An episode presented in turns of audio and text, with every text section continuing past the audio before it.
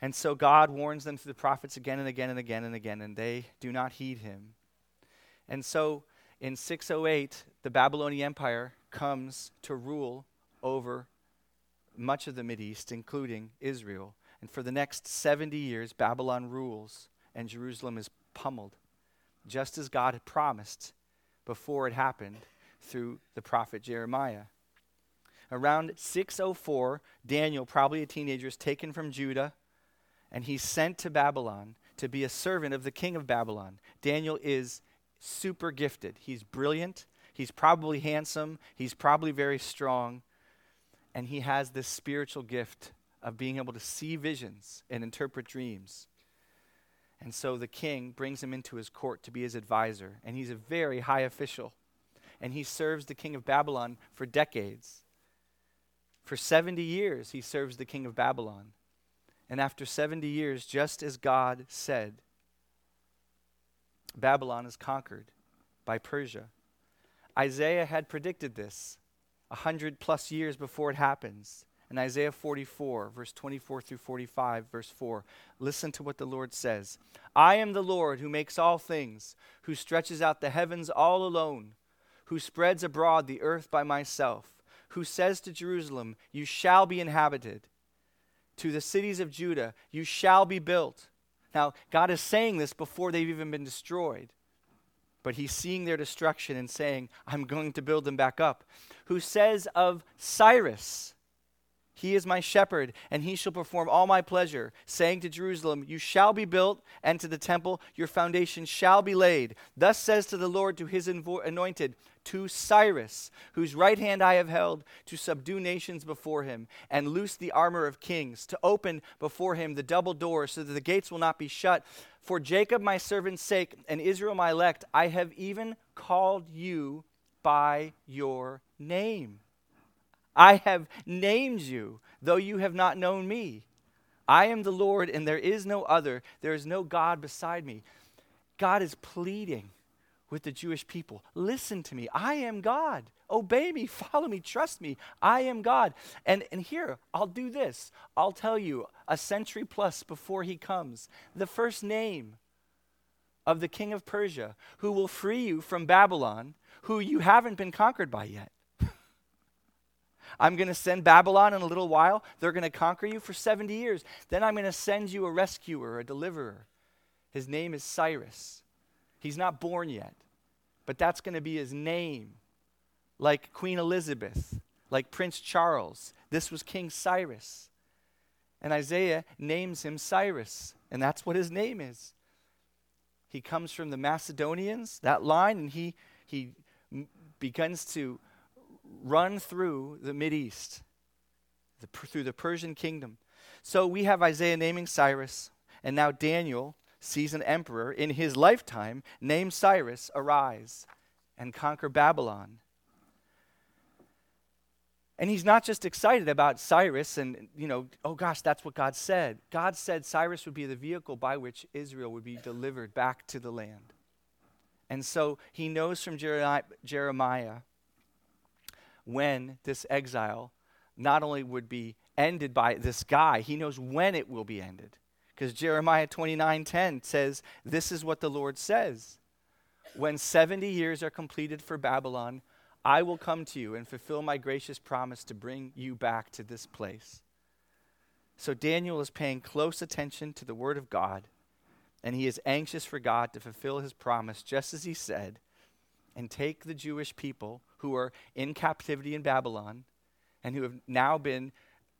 which has now been overthrown by Cyrus, and he's asking him to please bring us back to the land. And this is where we find him in chapter 9. So let's start there in chapter 9. In the first year of Darius, the son of Ahasuerus, of Median descent.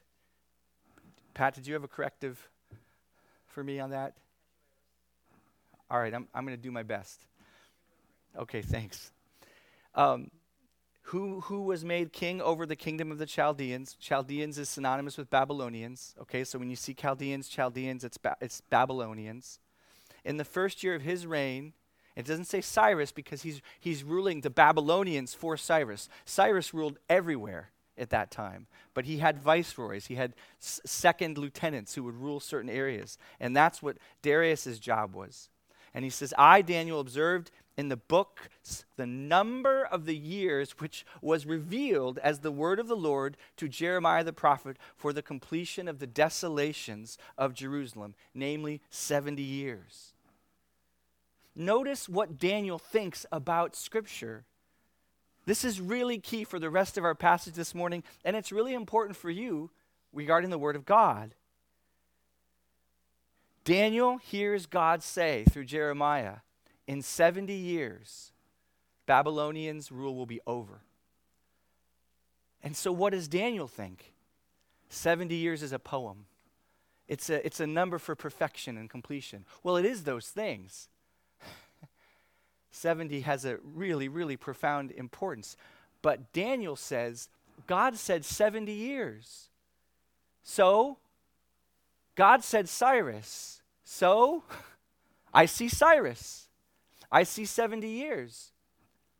I'm going to ask God to do what he said he'd do in 70 years by the hand of Cyrus. Daniel is taking the word of God very seriously. I mean, he's not calling a 10-headed dragon a 10-headed dragon. If you look at the book of Daniel, he sees things like gold statues and animals, and he knows those are symbols. But he knows this is not a symbol. He knows this is 70 years. And so he says, God, this precision, this precise promise you've given of 70 years, please bring it to pass. And he begins to pray to the Lord to bring to pass what the Lord has promised. But he does it in a spirit not of demand, but a spirit of humility. And I can't go through all the prayer and like unpack it all, but I do want to read this prayer in full. It's a long prayer. This is Daniel's prayer to the Lord Yahweh.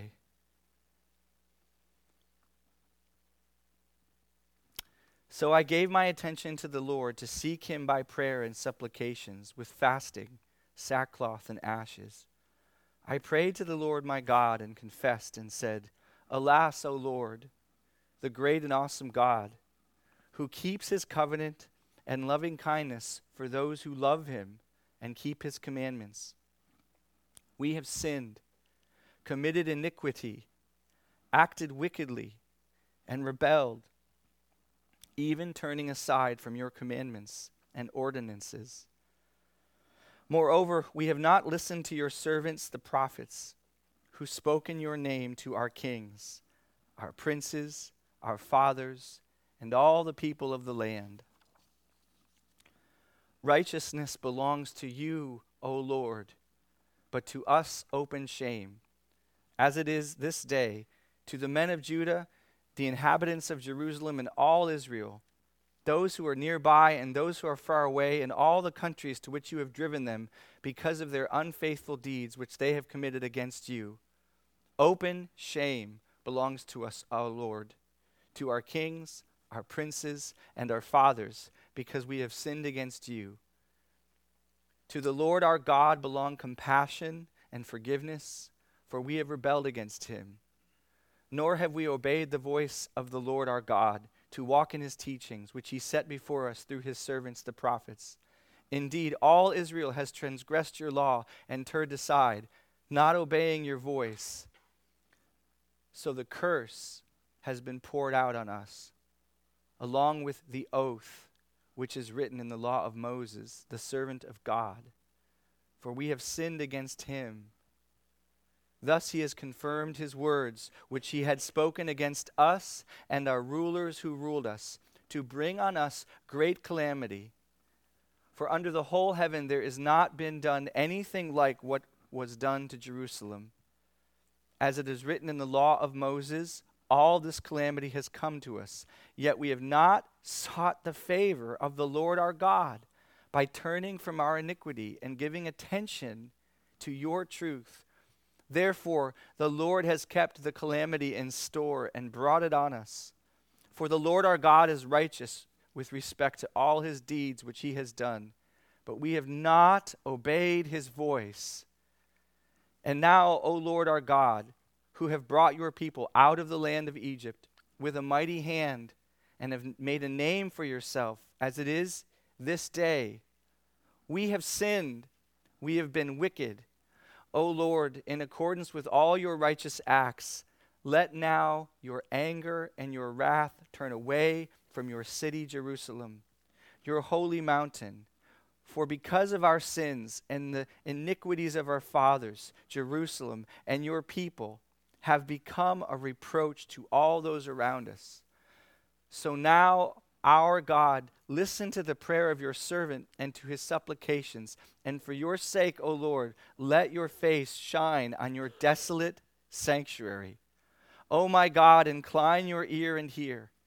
Open your eyes and see our desolations and the city which is called by your name, for we are not presenting our supplications before you on account of any merits of our own, but on account of your great compassion. O Lord, hear. O Lord, forgive. O Lord, listen and take action. For your own sake, O my God, do not delay, because your city and your people are called by your name.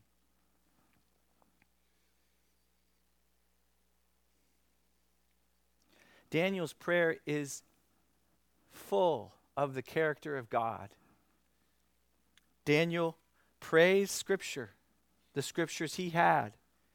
He prays according to the Mosaic covenant, all the commandments that God had given Israel, all the warnings he had given them, all the calamities he'd promised to them if they disobeyed him. Daniel knows all this, and he prays it back to God.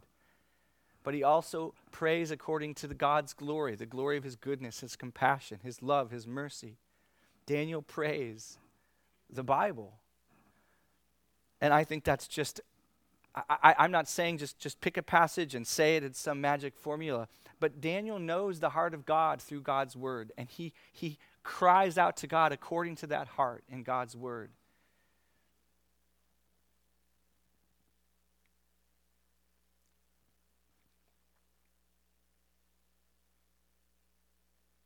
He also knows God's promise. He doesn't say, 70 years, it's all good. You're just going to do it. He has a sense from the Holy Spirit that he is being brought into the work of God, that his prayers are ordained by God to do the work that God has ordained to do. When we come upon promises in Scripture, it's right for us to say, these promises in Scripture towards me, towards my children, towards my husband, towards my wife. It's right for us to say to God, God, fulfill these promises. This is who you are. Do this thing. When Paul says, he who began a good work in you will complete it in the day of Christ Jesus, it's right to plead God. God, complete the work you started in me. You get the point. But Scripture is an unfailingly rich and, I should say, safe place to direct our prayers back to God. But now something shocking happens.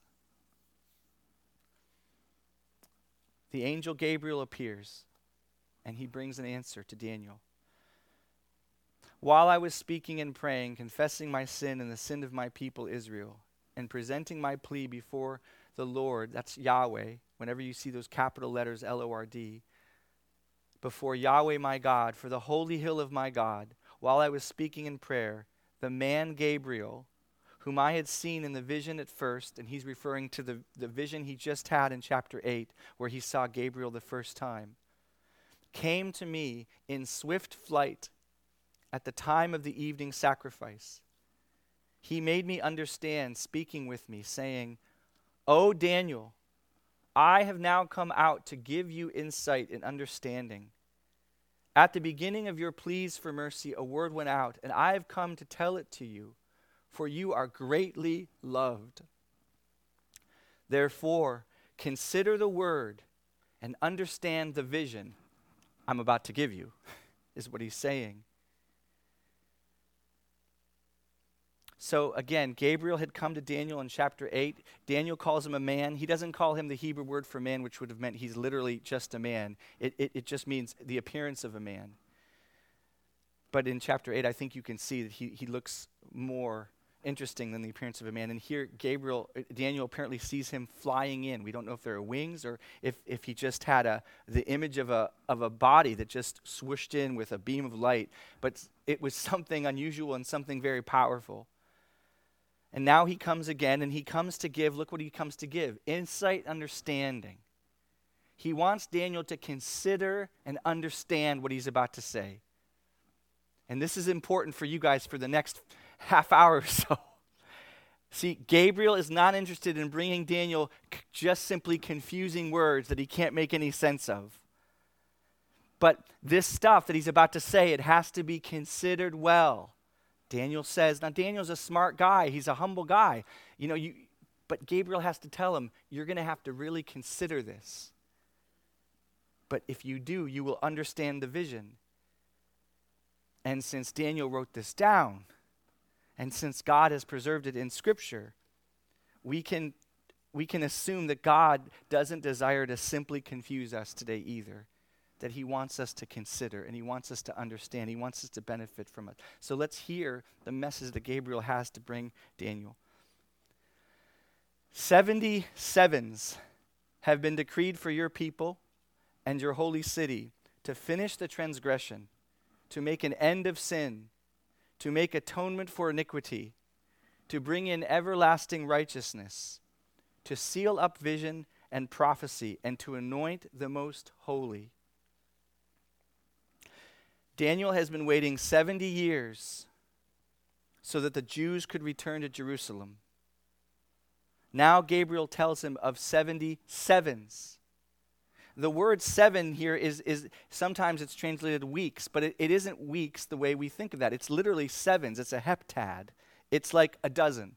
Like you'd hear the word of dozen. Well, a dozen what? You have to apply to something. A dozen eggs, a dozen pieces of bread, a dozen speeding tickets. This word literally just means 7 units of something. And so in the context of 70 years, Gabriel comes and tells him, 70 years are almost up, but I'm going to tell you about 70 times 7. And what is going to happen over this 70 units of 7, or 490 something, right? Because 70 times 7 is 490. What's going to happen is, this is to finish the transgression, make an end of sin. That's pretty synonymous to my ears. To make atonement for iniquity. Something is going to not just stop sin, but it's going to atone for it. To bring in everlasting righteousness. To seal up or fulfill or finish vision and prophecy. And to anoint the most holy.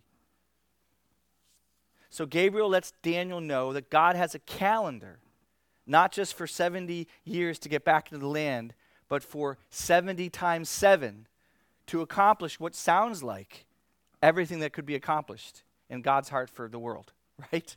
I mean, what's missing?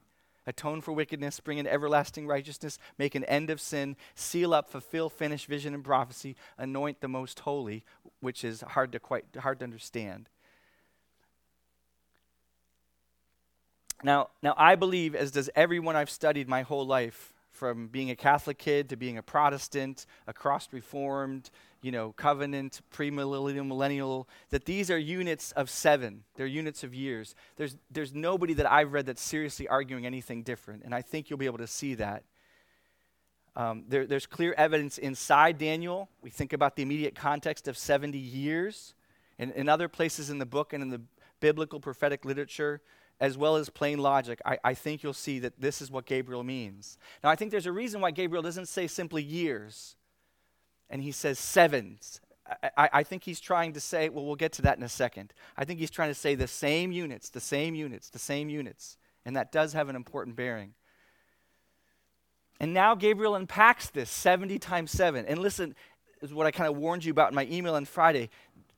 This is different preaching for me. It's different hearing for you guys, probably, at least for me anyway. This is going to get rigorous. It's going to get like, you're going to be tempted to want to just tap out and just be like,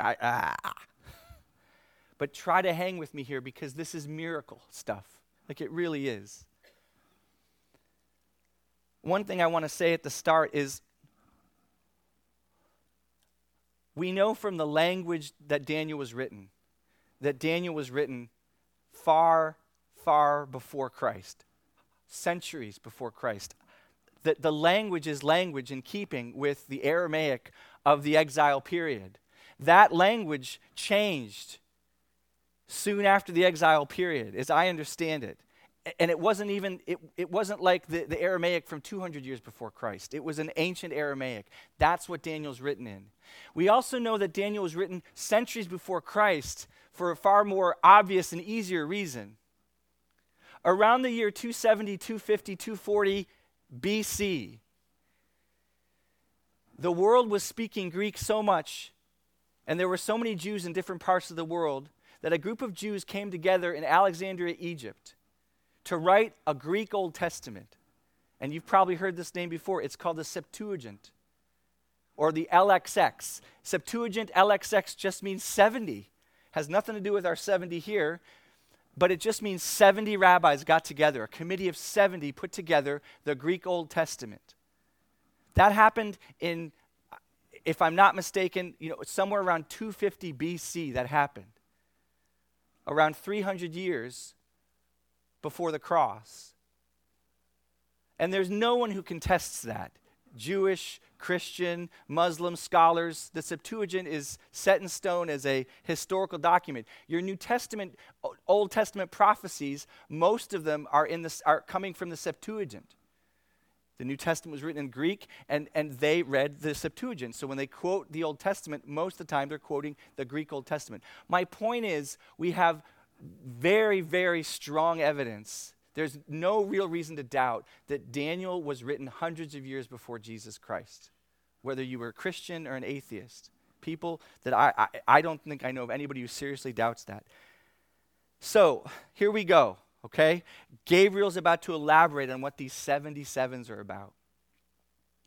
Verse 25. And just to kind of hype this, I think there's something to this. I heard one teacher say, and I've heard it elaborated on by different people, that this is the most miraculous verse in the Bible. I mean, it's like, which kid is your favorite kid, right? But yeah, there's something amazing going on here. Verse 25. So you are to know and discern. Like you need to hear this and you need to understand this, that from the issuing of a decree to restore and rebuild Jerusalem until Messiah, the Prince, there will be 7 sevens and 62 sevens. He's making Daniel work a little bit. But that's what this says. Okay, so now we can get excited because we see that until Messiah, the Prince. But Messiah was a word, it means anointed, anointed one. And it's used for different kings. It's even used for Cyrus in Isaiah. But what's strange is here is it's not used in conjunction with any other term. It's not like Messiah Cyrus or Messiah David, or it's just Messiah. And then comma in Hebrew, it would be Messiah, a prince, or the ruler, Nagid. Mishach, Nagid. Ooh, now you're all impressed. But the point is, this is a unique way of using the Messiah. It's saying, in effect, some people say that Gabriel is saying, this is the Messiah, period. Like, here he is. And if you go to the Septuagint and you read this, it literally says, 70 years, to decree, to restore, rebuild Jerusalem until the Christ. Until the Christ. And so this passage fed into this anticipation sense that was abroad and filling the land around the time of Jesus' birth. People were looking for the Mishach. They were looking for the Messiah. And this was a key reason, I believe, as I've studied this more and more, is this passage. So Gabriel says there's going to be 7 sevens and 62 sevens. Okay, so let's look at a slide right here. Go to the slide. So Gabriel says, so you're to know and discern that from the issuing of a decree, that means a command, to restore and rebuild Jerusalem, remember it's devastated right now, until Messiah the Prince or the ruler, there will be 7 sevens and 62 sevens. So let's assume right now that they're years, just like everybody seems to think. 7 sevens is 49 years. 7 times 7 years is 49 years. 62 sevens is 434 years. 69 sevens, that's what you get with 7, 62 equals 69. Everybody follow me so far? You get 483 years. Let's go to the next slide. So, Gabriel declares a 483-year period between the decree to rebuild Jerusalem and the appearance of the Messiah, when the Messiah comes to Jerusalem. And remember, all of this prophecy has to do, there are many prophecies that have to do with other nations and the Gentiles. This prophecy has to do with your city and your people. This is a prophecy for Jewish people that has ramifications for all of us, but it is a prophecy about Jewish people. So he's saying, your Messiah will come from the decree 483 years later. And notice that it's divided, that he's divided up these 483 years into two pieces. One piece is 7 years, and the other piece is one piece is 7 sevens. And the other piece is 69 sevens, right? We saw that on the slide before. Go back, one slide, go back. You see that? 7 sevens, he divides it, and 62 sevens, and go forward. And you can see right there in the passage that he does that. And his next phrase is, it will be rebuilt again. It will be built again with plaza and moat, even in times of distress. And so most scholars agree that this first 7 sevens, or 49 years, is the period by which Jerusalem will be rebuilt. This is the time of Nehemiah, the time of Ezra, the time of trouble. That's what he says, even in a time of distress. And if you read Nehemiah and Ezra, you'll know there was a lot of trouble trying to build Jerusalem back up again. But he says it will be built again. And so we're assuming, and there's a lot of reason to assume, that he's describing a 49-year period, because from what I read historically, that's about how long it took to build the city back up. And then Daniel goes on, or Gabriel goes on, to the 62 sevens that are added to that. Okay? Right? Because he broke it up into 7 and 62. So now he's going to talk about what's going to happen with the next 62 sevens. And here's what he says. And let's go. Oh, yeah, this is where we're going to take a little bit of a detour dive. Okay? Let's go forward one slide. We need to ask an important question here if we get back in Daniel's shoes. And the important question to ask is, what kind of years is Daniel talking about? What kind of years is Gabriel speaking? What kind of years does Gabriel know Daniel's going to hear if he's going to do the math? So I need to talk about these years, because when we're dealing with ancient languages and cultures, we run into the issues of different kinds of calendars and differences with our own.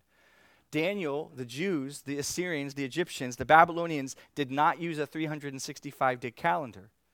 The Jews used a kind of variable calendar that changes each year, but it was oriented around the moon cycles. And then every once in a while they throw in extra months to make up for what the moon cycle doesn't do for solar years. But the ancient kingdoms around Daniel did that too. Egypt, Greece, Assyria, Babylon, they all used a system of 12-month calendars with 30 days in them. A month was 30 days. That was their default number for a month, 30 days.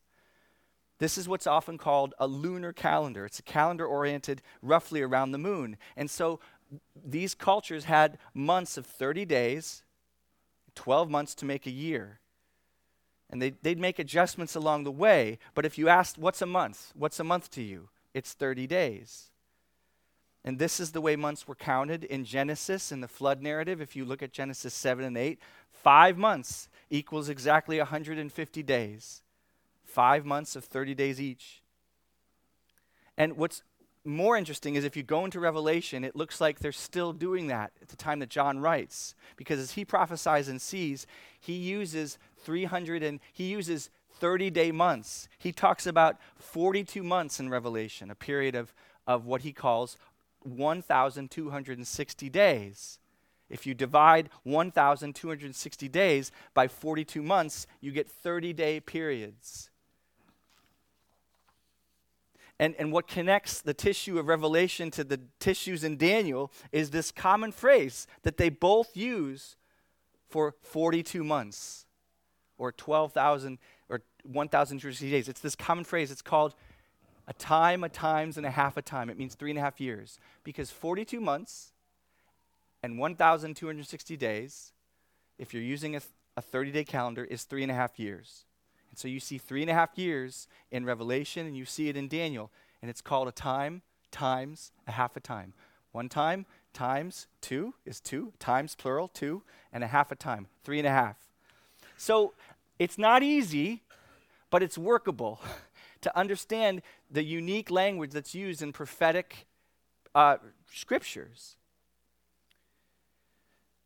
So there's different ways to do this. People use a solar calendar of 365 days. But let's use the internal evidence of Daniel and the internal evidence of Genesis and the internal evidence of Revelation and say, we're gonna say for argument's sake that this is a 30-day month or 360 days, like many people do. John MacArthur does it. So I'm not doing something that's super way off the ranch here. This is a very popular way to look at this, but it's not the only way.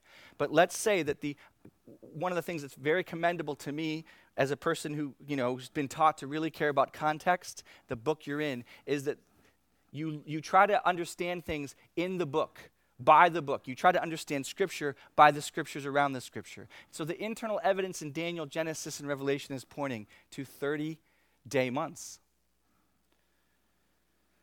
So let's allow, for the sake of argument, that the years are 30-day months or 360 days. What happens when we add 483 ancient lunar calendar years? What happens when we add 483 ancient lunar calendar years? These are the 69 sevens that Daniel says need to occur between the rebuilding of Jerusalem and the Messiah to a decree to rebuild Jerusalem. So another question we got to ask is what's the decree? If you're super lost right now, would you just lift your hand up a little bit for me? Okay, I'm not going to look too long. All right.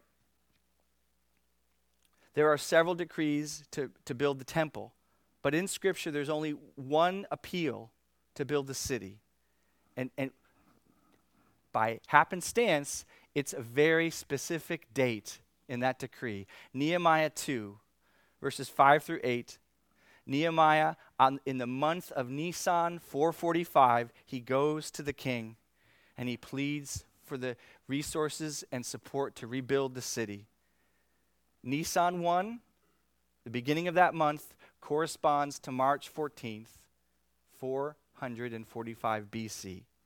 So now we have a start date for the decree to rebuild Jerusalem, and it's March 14th, 445 BC. If we take 483 years, which contain in each year 12 months of 30 days each, hold on, we end up with 173,880 days. We are almost done. Okay, that's what we have to add to March 14th, 445 BC in this interpretation. We have to add 173,880 days. Okay? And we're supposed to get to the Messiah, until the Messiah. Something should happen. If we go to Luke 3, which don't go there now, we have very good evidence that John the Baptist began baptizing around 29 AD because he started his ministry, it says, in the 15th year of Tiberius. Tiberius began his rule in 14 AD. So take 14 AD, add 15, you get to about 29 AD. So we have a pretty solid understanding of when John the Baptist starts baptizing people. Well, why is that important? Because Jesus begins his public ministry on the heels of John the Baptist. It's in that time frame. So, and we know that Jesus' ministry was around 3.5 years. That's most people throughout history have agreed. When you look at the scriptures, you count the Passovers, he did about 3.5 years, a time, of ministry. And that plays into understanding this prophecy for different schools of thought as well. And that's why a good estimate for the crucifixion is AD 32. AD 32, okay?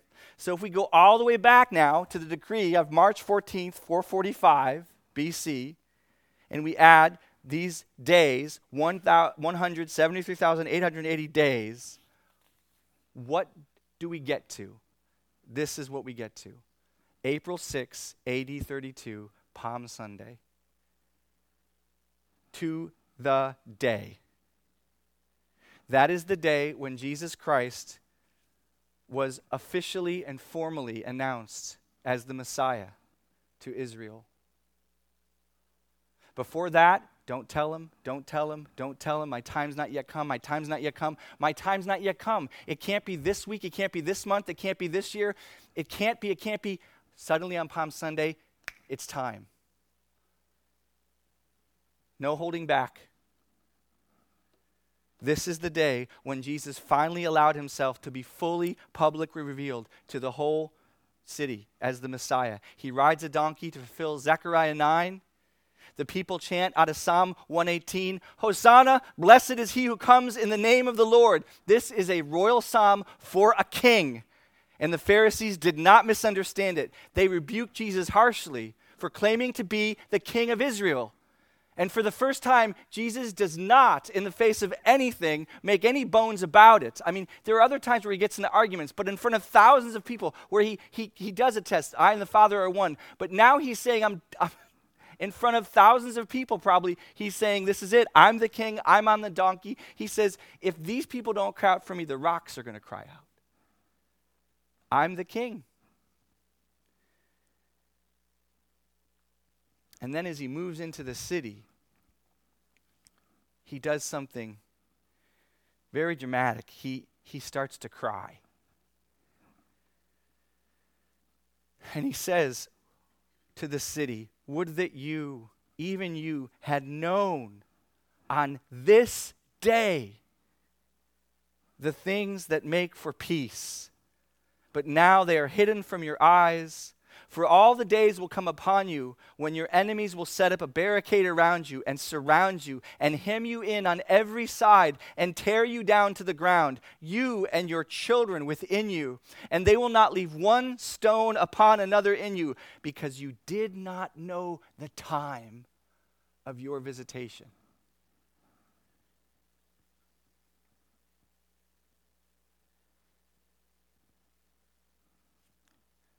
Now, this is one calculation.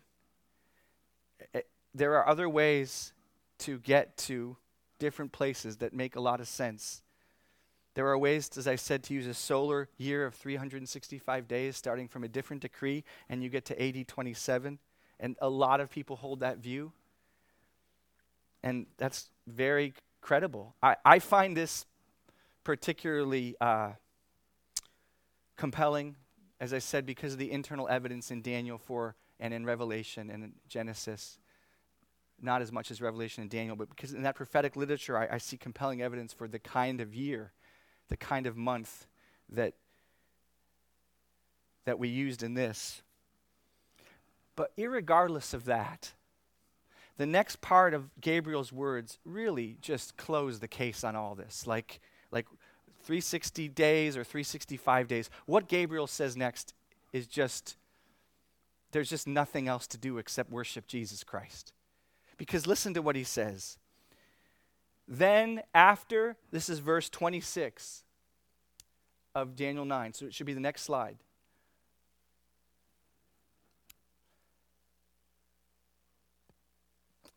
It should say, then after the 62 sevens. Do you see it anywhere?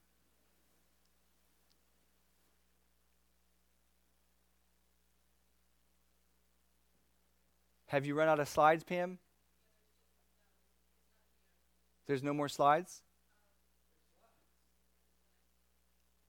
Go back. Okay, then go way down. Okay. All right, well, I'm going to tell you what he says. That's too bad. But it's you'll be able to pick it up. In verse 26, this is what Gabriel says.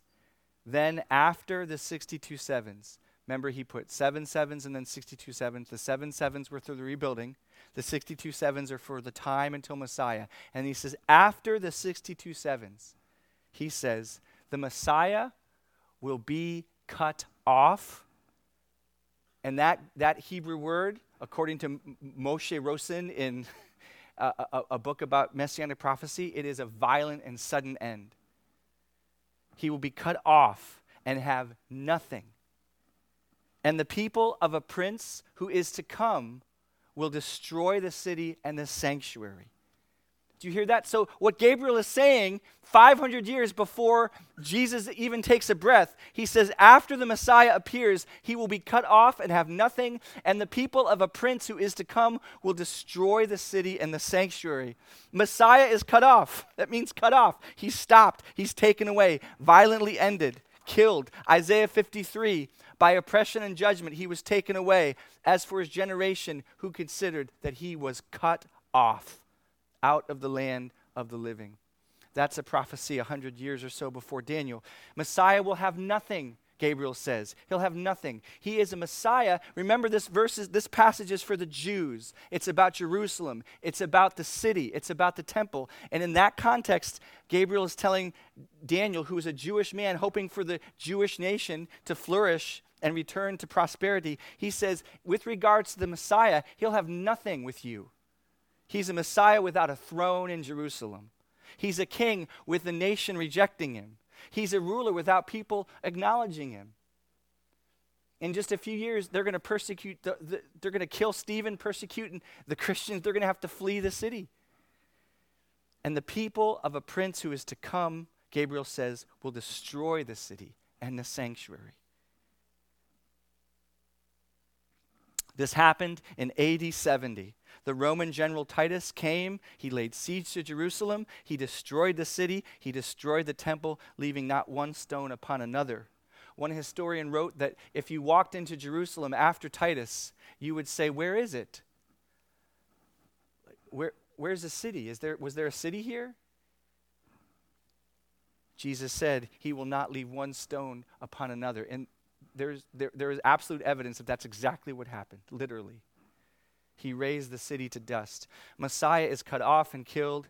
He has no rule in the city. I'm sorry, that refers to the temple. The no stone left upon another, not the city. The Messiah is cut off and killed. He has no rule in the city. The city and the temple is destroyed. Gabriel predicts. Gabriel's predicting this before the new temple's even built, before the city's even rebuilt. He's saying it's going to be destroyed before it's even rebuilt. So we can say very confidently, whether it's 365, 360 days, that whoever the Messiah is, who's connected to all these things that God's going to do to atone for wickedness, bring in everlasting righteousness, put an end to sin, he had to come to the Jewish nation and present himself around 500 or so years after Daniel was given this prophecy, which was in 538. BC. And then after he presents himself, this Messiah had to figure out a way. He had to be rejected. And then after he's rejected, somehow the city and the temple, both not yet rebuilt, have to be destroyed again, which happened in AD 70. Can you guys think, can you help me out here? Can you think of anyone remarkable in world history that came to the Jewish people sometime between AD 1 and AD 70?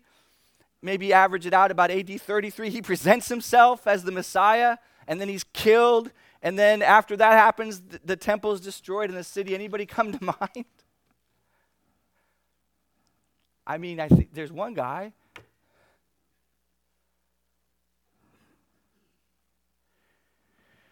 The final words after all that Gabriel says are, believe it or not, they're the most controversial. And this is where you get Reformed and dispensationalists and millennials and amillennials and post-millennials. A lot of the engine fuel for all that stuff is in these verses. And the city's end will come with a flood. Even to the end, there will be war. desolations are determined. Verse 27, and he, and the closest antecedent we have to he is that prince who will come to destroy the city. He'll make a firm covenant with many for 1/7, but in the middle of the week he will put a stop to sacrifice and grain offering, and on the wing of abominations will come one who makes desolate. So there's a tremendous desolation that's coming in the midst of the temple, and even until a complete destruction, one that is decreed is poured out on the one who makes desolate. I'm not going to go deep into this. You can study it yourselves. There are questions about whether this refers to Jesus putting an end to the temple sacrifices with his own sacrifice. That's what many Reformed theologians take. I think that's very credible. Or whether it refers to a third temple that may be yet built, which Paul seems to allude to in 2 Thessalonians 2, in which a man of lawlessness takes his seat and declares himself to be God. That is the tack that many pre-millenarians take. You don't have to be a dispensationalist if you know about those words. At this point, I honestly don't know what to think. I lean towards the pre-millennial view because of the evidence in Paul and Revelation for another temple, because of Jesus' words about the abomination, and because of these big things that God says were going to happen to Jerusalem and to the nation. This like as we said in the beginning, this perfection that seems to be coming that doesn't seem to be there yet for Israel. And because of what Paul says about Israel in Romans 9, 10, 11. But I'm not going to break bread with anybody over that. And you can have different views or really be, some of you might be just like, I'm not ready to even get into this too deep. And that's okay. But we can see clearly in this passage that there's enough compelling evidence to worship Jesus Christ, to worship God's power and sovereignty and without having all the answers. I mean... Like what more could he do? What more could God do to tell everyone in this world who can get to a Bible that the Messiah has come? The Jewish people who reject Messiah, they swear that, the devout Jews, they swear that Daniel is a holy book. And God has told us that Jesus is coming and that after he comes, he'll be rejected and that the temple will be destroyed. That's over. That's their book. There's no Messiah to wait for. And as I've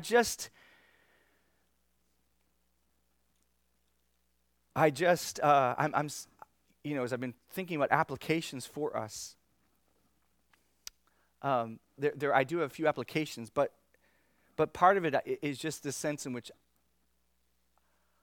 I hope that the Holy Spirit would just work in you. What I feel like he's working in me, which is just kind of like an awe. Just an awe, a reverence, like this God is the God who knows the end from the beginning, who declares and then brings it to pass. He's the God who says it and then it comes to pass. He is the God who controls all of history. He is exactly what he says at the beginning when we talked about Isaiah. Behold, the former things have come to pass. I did them just like I said, and new things I now declare. Before they spring them forth, I tell you them. I am the only God. There's no book like this in the universe. The Quran doesn't have this. Whatever book you want to put in. I'm not trying to beat up on Muslims. I'm just saying this is the word of God, brothers and sisters. This is God. This is you. You have met God today. He's real. He has disclosed himself to you so that you can know that he is God. He has given you enough evidence. And this is just one of many, many, many other prophecies. So a few application points. They're very broad, but I pray the Lord will speak to you through some of them.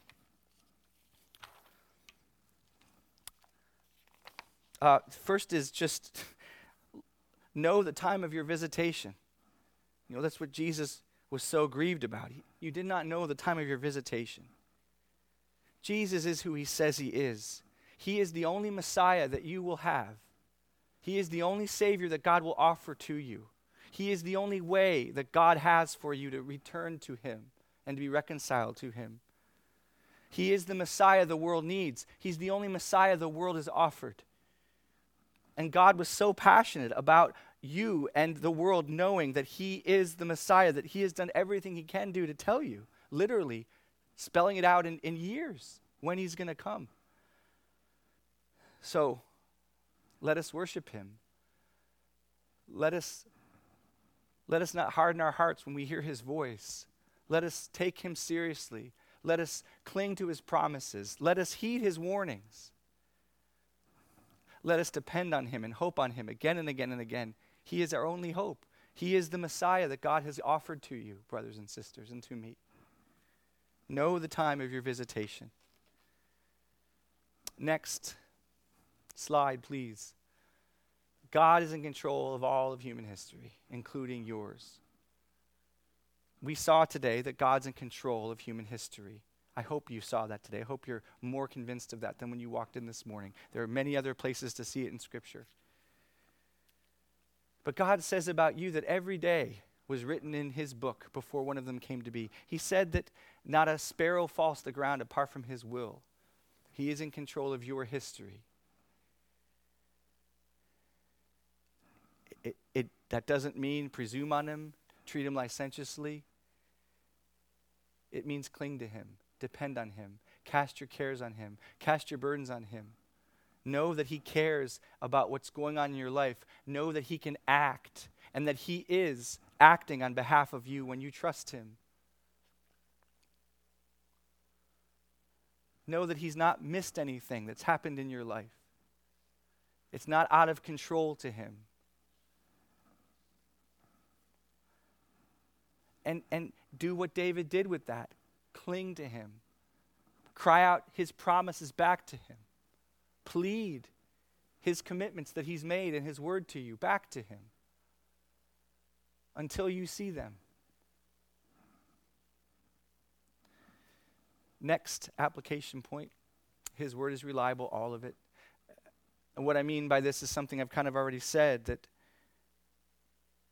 what's interesting to me is that you know, when Daniel was looking at Jeremiah and saying, the time is coming, the time is coming, God said it over here. There wasn't like an Old Testament that everybody knew. I mean, Jeremiah had only been written like a couple of decades before, if not like a decade before, and somehow Daniel got to it. But the Spirit of God in Daniel was able to look at Jeremiah and say, that's God.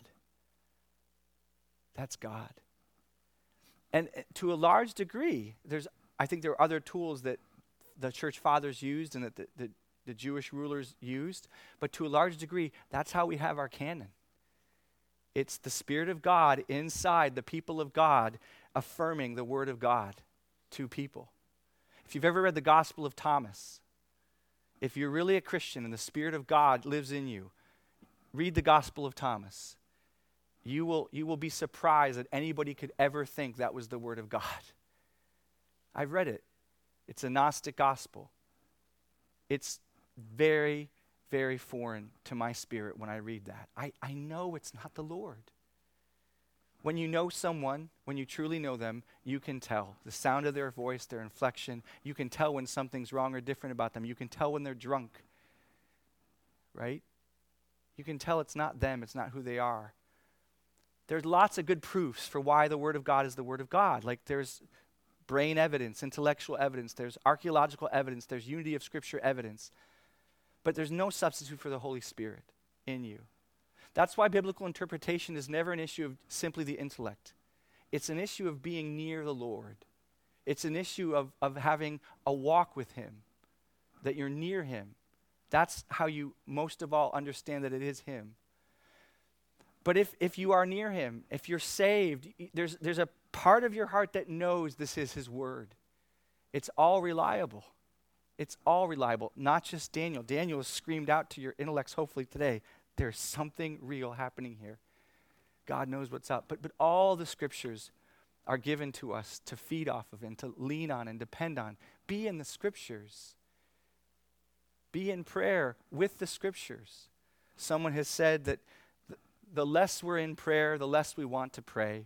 The less we're in God's word, the less we want God's word. That is so true in my life, in my experience. The less I'm with God's people in my church family, the less I want to be with God's people in my church family. The things of God, the more that we separate ourselves from them, the less appealing they become to us. But the opposite's also true. The more you are in God's word, the more likely you're going to want to be in God's word. The more you're in prayer with the Lord, the more likely you're going to want to be in prayer with God. The more you stay with your people, with God's people that he's given you in your church family and cleave to them as he's called you to, the more you're going to want to. And so depend on him. Depend on him chiefly in his word and in prayer. And then the last application is this. He is coming back. I've always personally found the second coming of Christ to be a bit of an intellectual challenge. I feel like all the science fiction fantasy movies I've seen have kind of like cliched it for me in a sense. Like I just can't imagine anything more spectacular than seeing Superman like chase Zod through Metropolis and Man of Steel and like go through like 78 buildings in Metropolis and then knock down half of them, and have the explosions and lights and see these guys do stuff with their eyes and beams. I'm just like, how much more spectacular could it be like to see Godzilla, you know what I mean? Like coming out of the ocean, then Mothra, like the new one, where the CGI is really good. Like it just feels like Steven Spielberg and Jerry Bruckheimer, these guys have outdone what I could visualize the second coming being. But I think they're getting their cues like intuitively from something. Like I do think that we know there is a glorious thing. When we drive and there's in Frederick and you see the clouds on the mountains of Frederick. That was yesterday for me. I was driving through Southern Virginia and into Frederick, and I would pass these mountains, and the sky would open up, and the light would shine on the mountain, and it was just the most beautiful thing. And something inside my heart just said, God is there, And I know he's literally like everywhere, but like it was like there's something about that that's important. The light, the cloud, the glory. And God uses that language about Jesus' return, and I think it's a literal thing. As the lightning strikes in the east and you see it as far as the west, so will be it the Son of Man. You will see him coming on the clouds of glory. There will be disturbances in the heavens. The seas will be roaring. Jesus uses these words. I don't think they're poems. The angel said, he will come back just as he left. Physically, he's coming back. Well, when I read Daniel 9 and I read these prophecies and the certainties of it, just gives me like just a much stronger hope that this is real, that God knows what he's doing. There's a reason why we're waiting. Jesus said, the servants will say, the master is taking a long time coming back. Peter said, God is not slow as some count slowness. There's an anticipation in Scripture that this might be a long time. But God is in control of history, and he is coming back. So encourage yourselves, encourage one another with these kinds of texts that help you really believe that help you really get your teeth into that reality that it's happening, that history is taking the course just like he said it would be. I wish we had more time because I would love to talk more about how that last part of Daniel, it correlates so powerfully with what Jesus said in Matthew 24 about the days between his leaving and his coming back, that they'd be filled with war and famine and pestilence and earthquakes and nation against nation and persecutions. And I think Jesus has described the entire church age in that passage. And I think that's what Daniel is doing, that until Jesus comes back and does these things that Daniel says, everlasting righteousness forever, it's just going to be a lot of bad news, a lot of times, in a lot of places, for a lot of history. But he has done the most important thing for us that Daniel said he would do. He was atoned for our wickedness. He has atoned for our sin. He is our righteousness. So thank God for that, that when he comes back, we have him not as a judge, but as a savior. All right, let's pray, folks. Lord, I pray that you would help your people love you through your word. And I pray that you would use what Gabriel said and what Daniel said and what your Holy Spirit says through it to strengthen your people, to nourish them in your truth, and to give them hope. And when this Christmas season comes around, they can say, this really was planned. This really is the one that God sent into the world. This really is the Messiah. Lord, that we would really believe, really hold on to you, and have our hearts strengthened through the Holy Spirit by faith. In Jesus' name I pray, amen.